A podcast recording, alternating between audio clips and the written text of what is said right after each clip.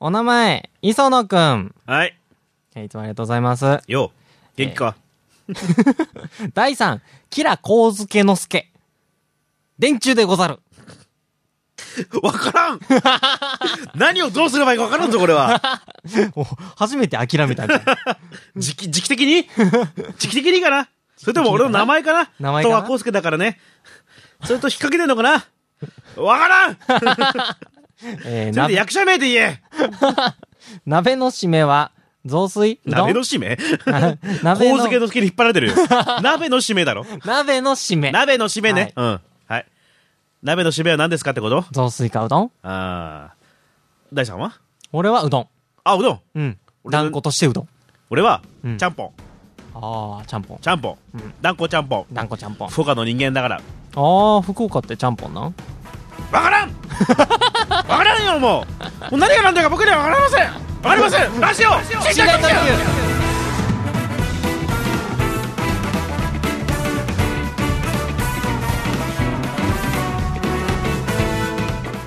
間に合わんかった久しぶりに。わかりませんどこはコウスケです。あ、ショートステップ大ですというわけで、あの、頑張りましょう。はい、頑張りましょう。別にね、うん、元気は元気なんだけど寝てないからさ、うん、テンションがおかしい、ね、なんか変なとこに血が昇ってしまうのね、うん、今日は情緒が不安定だよね。不安定です、うん、そんなこの楽しんでいただければと。死んだ時 in 横浜。横浜。未だに横浜にいますけど。横浜にいますけどね。横浜の音楽スタジオで撮っておりますけどね。はい、初めての撮ってたので、なんかアメリカンなかっこいい感じのところで、うん、学ランを着た子たちがいましたけどね。うん、怖い。なんで怖いの？学ランなんか絡まれそうじゃない？横浜の学ランはね。うん、三重の学ランよりマシやろ。もっと言うと福岡の学ランよりマシやろ。福岡にはね、多分勝てへんねんと思うね。いや、だって、うん、俺が高校生の時、まあ、ちょうどじゅうねんぐらい前、じゅういちねんまえぐらいの時、うん、あのまだ短ラインだからね。へー、さすがにみんなに笑われてたけど、まあまあまあまあ、さすがにね、うん、あと白もいたよ。さすがにやっぱ後ろ指刺されてたけどね、うんうん、ただあの反り込みぐらいは別にいた、普通に。あ、まあまあまあ、浜野先輩、ね、くっそ怖かったよおいだ、お前は拳を鍛えるんだよ。コンクリート殴り続けるんだよ。俺もそうして固くしてからよ。もう本当にね、牛島くんで出てきたよボスぐらいの感じの顔。すげえな、うん、おるよねそういう人ね。 う, うちの剣道部はすごかった。さすがやな剣道部、うん、剣道しろよでもね、俺がね悪いやつに絡まれたら絶対助けに来てくれたからね、えー、いいとそこは本当にかっこよかった。うーん、浜野先輩、浜野先輩、浜野先輩と佐藤先輩と田中先輩ね。おるよね、田中先輩って絶対おるよね。田中と佐藤だからありきたりやな、偽名くせえよどうでもいいけどさ、うん、田中って名前は結構あるじゃん。俺、うん、中, 中学の時の先輩に田中太郎がいたんだよ当時宇宙人がはま流行ってたものもあって、宇宙人田中太郎がはあったじゃない。はいはいはいはい。でその田中先輩も結構宇宙人っぽい顔してるからね。すげえしょうもない話してんな。しょうもない話してんな。さっきまでマナーの話ですげえヒートアップしてたのに。まあ、ヒートアップしすぎたからだいぶ抑えよう抑えようと思ったんだけどね。最終的にあの俺がこの間舞台で手伝いに行った話でね、うんうん、なんかヒートアップするのを我慢したけど。まあそこそこヒートアップしてたからなかなかカットされてるんじゃないかなと思ってるけど。うん、だと思う。ああ、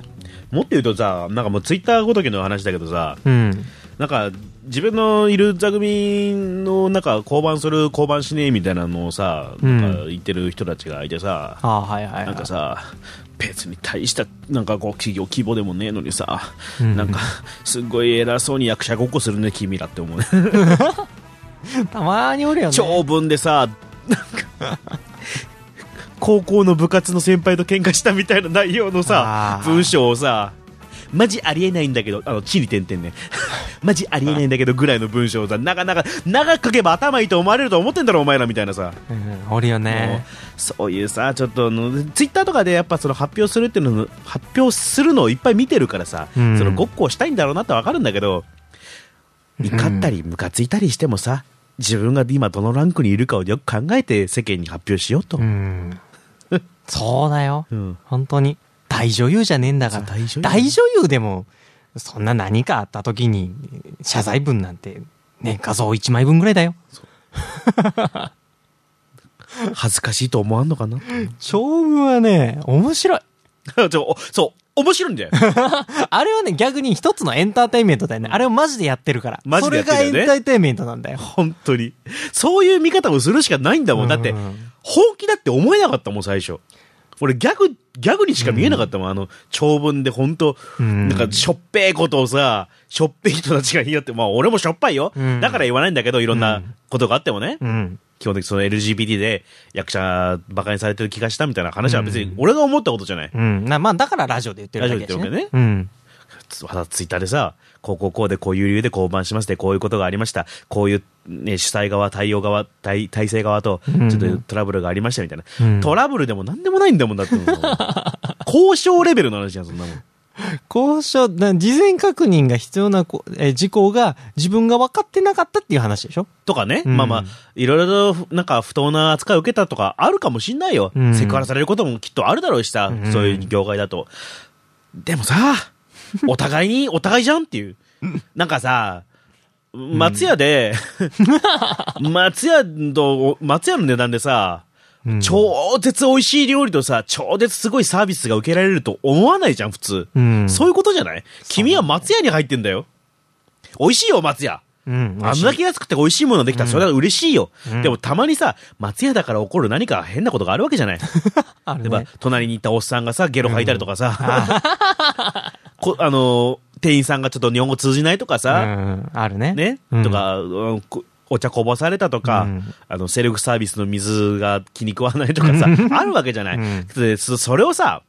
いくら松屋といってもこれはありえないと思いますみたいなことを言うのって、うん、いやお前が松屋に行くからだろってことになる時もあるじゃない、うん、松屋には松屋を求めろよと、うんそうね。何の話だ本当にヒートアップしちゃってるよあるんだよそういうのってね、このエンターテインメントをやってると本当にあるんだよ。えツイッターは本当に時々なんやろ暴力になる時があるからね全然ね。だからあの、うん、リベンジポルノ的なのあるじゃない、うん、ああのやっぱ今あるわけで、うん、この間あの韓国のさ亡くなったアイドルの子、うん、もうリベンジポルノを匂わせられた時点で自殺、自殺しちゃったっていう、うん、まあ話だけどまあ分かんないけど、はいはいはい、ツイッターとかねやると芸能人ブレるじゃない、うん、まあ 俺, 俺も芸能人ぶってるけどさそれはまああのマーケティングなわけだって、うん、けど人に迷惑かけられないじゃない普通、うん、けど人に迷惑かけられた時とかなんか自分が傷ついた時とかに発信しちゃえるんだよね、うん、あれは本当に意味わからんね俺なんまあいっぱいおるよさ俺のフォロワーさんにも、うん、俺がフォローしてる人にも、うん、そういう人ってだうん、あれはねよくわかんないんだよなんで傷ついたことをわざわざ世界に向けて発信しなきゃいけないのか、あのーまあ、前回のスマホの我慢できないって子もそうだと思うんだけど、うん、自分が不快に思ったり傷ついたりすることにおいて我慢することが悪だって思ってるんだよね。あなんで私が我慢しなければならないのっていう意識がもっちゃくちゃ強いんだよ。はいはいはいはいはい映画があってにじかん映画があって、うん、そのにじかんを耐えられないのは面白くない時間もそれはあるじゃない。それは演出意図なんだけど、うん、あくまでね、うん、それが我慢できないのは面白くないって思ってる時点でも悪なんだよね。あこの状況が悪いことで普通にお仕事してる時もさ、うん、嫌なことなんてそれはあるじゃない、うん、それでも嫌なことがあったらダメな嫌なことを思わされたこの状況が悪いみたいなとか、うん、改善の方にいかないんだよねどっちかというと文句になっちゃうから、うん、だからなんかこうツイッターっていう発散できるってか拡散できるところがあると、うん、拡散するじゃないで慰めてもらえるじゃない、うん、そうなるとどんどんどんどんあの狭い世界で生きていけるようになっちゃうんだよね。その狭い世界で自分の肩書きなんてもな簡単に作れるから、あれはツイッターっていうのは本当に世界が狭いと思うねん本当にね広いように見えてしまうのがあかんのかな。すごいなんかやっぱ エスエヌエス とかってさ、うん、まあもうにじゅうねんぐらい経つだろうね、うん、そろそろもうそうねそれがもうだんだんこう飽和状態になっててさ、うん、もう エスエヌエス 疲れをして精神を病んじゃうことだってもうどんどんどんどん増えてるわけでさ、なんか人との付き合い方をもうちょっと勉強していくようになれればいいなと思うけどね。まあ学校では教えてくれへんからね人との付き合い方って。だから逆に今さ エスエヌエス との付き合い方を今学校で教えてる段階じゃない、うんうん、でも人との付き合い方ってなってくるじゃない、うん、それはやっぱちょっとした我慢だと思うのよね、うん、それができなきゃさ、うん、本当は何もできないはずなんだよ、うん、芝居だってそうだけどね。あんなんツイッターでさ愚痴みたいなわーって書いてあるけどさ、大体あのわ分かることは分かるんやって、うん、でも大体飲み屋で友達と話しとりゃなんとなく発散できるんちゃうんって思ってしまうよね。だからその飲み屋に行く友達がいないんだろうね。ああまあそうか。あと飲み屋に行く友達も我慢しないから、ああそうか、人の愚痴聞けないんだよ。あーなるほどね。そっか、人の愚痴が聞けないんだ。うーん、だからツイッターだと言いっぱらしていいからね。はいはいはいはい、そっか、よくないよ本当にねよくない。人の八つ当たりぐらいは、うんうん、受け止められる人間だろうよできる限り、うんね、暴力振るわれるの嫌だけどさ、うん、やっぱその エスエヌエス とか、まあ、私生活もそうだけどさ、うん、汚なんか自分が見たくないものを見ないっていうのが選択肢としてある状態が俺は間違ってると思うよ、うん、見たくないものも見なくちゃいけないんだよ、うん、それが勉強なのです。そうセンター試験頑張って今が大事いやもうもうもうギリギリだろそうね、だいぶ超超追い込みの時期だろ聞いてる場合じゃねえ聞いてる場合じゃねえぞクリスマスなんか遊んでる場合じゃないメールやもうクリスマスのメールはちょうど来てるからねえー、お名前コーラが飲めないさん。あ、はい。はい。えー、だいさん、太田コーチ、こんばんは。こんばんは。あ、いいんや、それで。いいか、高谷。お前とはものは、一人一人では小さな火にする。だが、二人合わせれば、大きな炎となる。炎となったガンバスターは、無敵だ。ちゃんと最後までやってやりきってる分からんけど似てそう、えー、今年のクリスマスもきっと一人一人なんですが、えー、お二人は何か予定ありますか？一人で楽しくクリスマスを過ごす方法を教えてください。このままじゃ去年と同じようにストーブの火を見つめ続ける聖夜になりそうです一人で見るストーブの火は小さな火に過ぎないだがそこに鍋を加えれば大きな炎となる鍋ね、うん、一人でじゃあトップを狙いでも見ればいいんじゃないのあ、大きな炎が見れるようん、クリスマスね。クリスマス？あ、一人でラブプラスでもすればいいんじゃない？その頃にはアプリバーの配信されてんだろラブプラスね、うん、別にクリスマスさ、うん、もう今時よくないいやいいよ、うん、あのけどハロウィンと同じでさ、うん、もう子供向けのイベントとして決めちゃった方がいいんじゃないここに、うん、そうそうか、ここにもおったか、そういう人が、うん、そうね、男女男女にどうのこうのっていうのはもうさよくね。ラブホテルの並び方すごいよね。あ、全員セックスしたいんだぜあれセミと同じだよあれすげえよな、うん、あれはよくわからへんわ。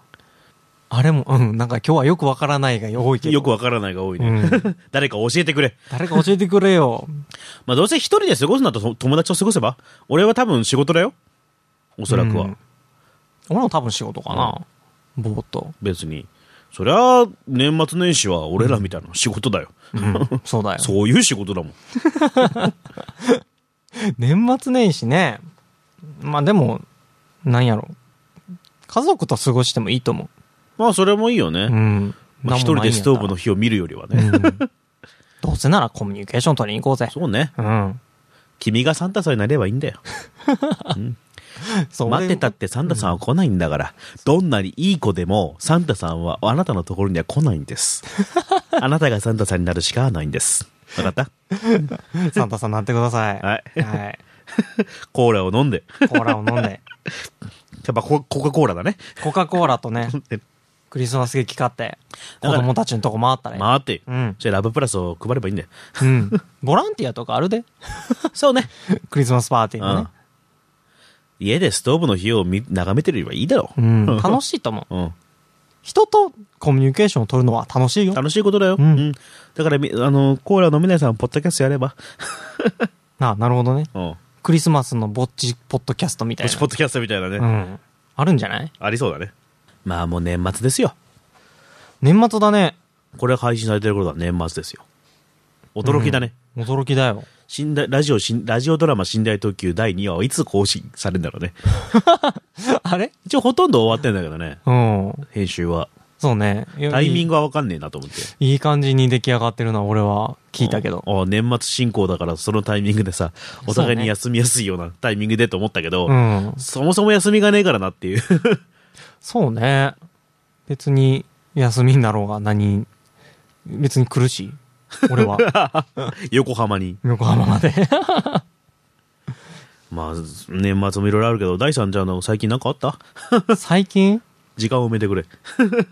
あのね、うん、あのまあ昔から俺トイレに入ったら基本的に漫画を読むって決めてんの。ああ、便所の友ね。そう、便所の友、あの昔はあのマガジンサンデージャンプみたいなだいたいみっつあんねんそれがどんどんどんどんちょっといい感じのラーメン屋みたいな積み上がっていくんやけど、だから友達が俺の家のトイレ入ったら楽しいってよく言うんやけど、うん、で最近はもう携帯があるから、うん、まあね、あのだいたいネットのウェブ漫画、もう漫画かい、うん、ウェブ漫画読んでんねんけど、うん、それであのね、ヤンキーくんと白杖ガールっていう漫画があって、うん、まあ、白い杖を持った女の子とヤンキーくんの、いやヤンキーの少年の恋愛コメディ、ラブコメ、おラブコメ、うん、ラブコメなんやけど、なんで恋愛コメディあんま聞かねえなそれ言い方、うん、そうね、それがえ要はその漫画が弱視、女の子が弱視なわけさ、はいはい、でその弱視の漫画やから、えー、音声ガイド付きのボイスコミックが販売されてるらしいの。おお、ほうほうほう、なるほど。おだボイスコミックってなるとただただあの漫画に、えー、声が当たってるだけやん。うん、でそれだけじゃなくって、えー、要はその今どんなシーンなのかを音声ガイドがつくついてるっていう、うんうんうん、っていうのがあるらしいの、うん、ね、いろいろ考えるよね。お終わりそこであなたがどう思ったみたいなだいさんの株が上がらないいやいや、まあ弱視の人もね、要はこういうポッドキャストとか聞いてる人多いんかなと思って、まあ、聞いてる人いるかもしれないよそれはね。ね、そう逆にだからまあ許可取らなきゃあれだけど、ポッドキャストで例えばね、うん、まあ漫画の朗読をしてあげてもいいかもしれないね、例えば。ああ、そうね、すげえ人気のアニメのさ、うん、実況するみたいなとかさ、うんうんうん、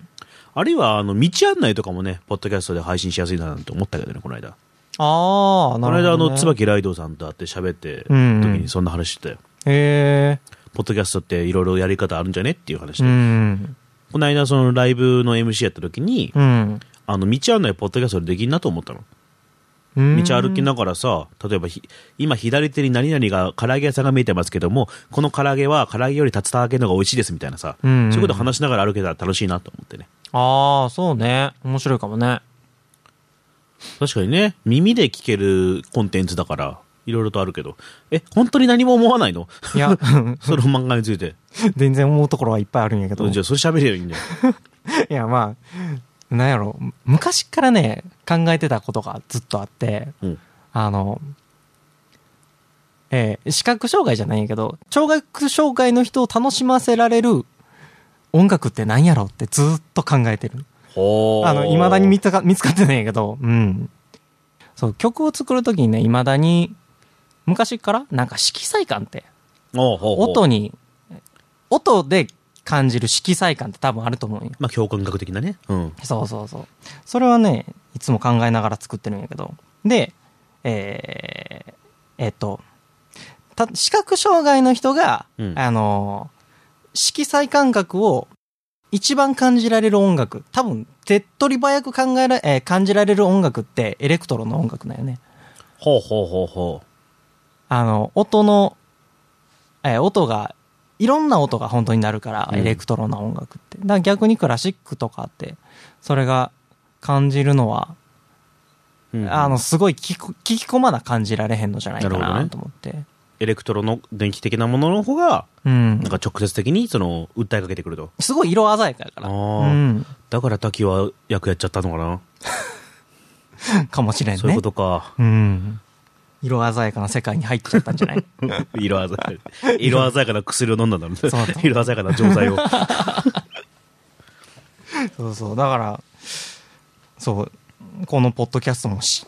視覚障害の人にも、まあ色で言うとどす黒い緑ぐらいの感じよね。濁った緑か、濁ってんね、なんかね灰色というか、うん、そうね、色彩感はないかもしれんけどね、ないね、ないね、鮮やかさはないね、花もねえからな。今日も服装もなかなか地味やもんね、二、ね、人ともジジイで白とグレーと茶色みたいな、うん、なんかねこれ本当にね、うん、もう着ないキャラクターがすごいもんね今日は。あの本当に寝てないからボーっと、うん、ボーっとしながら来たからねなんか鏡見てないんじゃないかな今日じゃあそんなこんなでね年末に向かってきますけど、うん、まあ、これ配信されるのがまだじゅうにがつなかばか、うん、まあまあ年末に向けてもうちょっと元気出していこうかなと思います。なんか最近寝台時でさちょっと手こ入れてもあったんだけどさ、うん、ちょっと落ち着きすぎだね。ああそう、ああ手こ入れ入りますよ手こ入れ入る、わざわざ自分で言うっていうねもうちょっとあのね僕ららしい、うん、こんな真面目な話ばっかしてるってか真面目な話でもないんだけどさ、そうね、最近なんか真面目に考えながら喋ることが多いね、うん、ダメだね、面白いが な, なくなってきてる気がする、ね、けどね数字はすげえ上がってんだよね。あ、そうなの、分かんねえんだ僕はどうしたいか分かんねえんだそんな上がってんねや、うん、はあ、分かんないけどまあ、えー、皆さんのメールが頼りでございますので、はい、あのでも今日すげえツイッターディスってしまったから下がるんじゃない？え、関係ねえよ。あ、そっかじゃあいいかツイッターが好きで好きで仕方ない人なんてこの世にいないと思うよ。あ、そうね確かに, 確かに俺はどっちかっていうと苦手ということで、えー、寝台特急の、えー、公式ブログ、まあ、ホームページの方ですねに、えー、メールフォームあるのでたくさんメールくれるとありがたいなと思います。分かりづらいってよく言われるからちょっと考えようかなと思うけどね、うん、メールフォームについては右側にあるから ね, ね。ということで、えー、今週もお耳汚しを失礼いたしました、はい、えー、戸川浩介とショートステップ大でした。バイバイバイバイ。よいしょ、明けましておめでとう。ありがとうございます。ああ、あの日見た朝も恋も痛みも道連れにして、そしてまたすぐやる、いつか出会うだろう新しい朝日の中で、この寝台特急と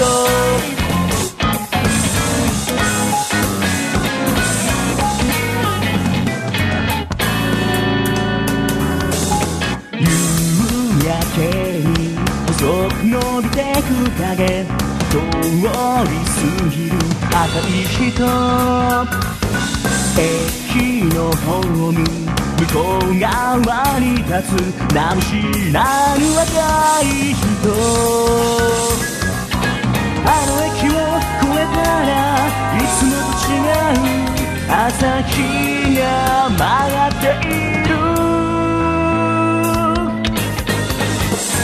ああさらば青春と夢と涙と無茶ばかりして、刻まれた傷跡いつか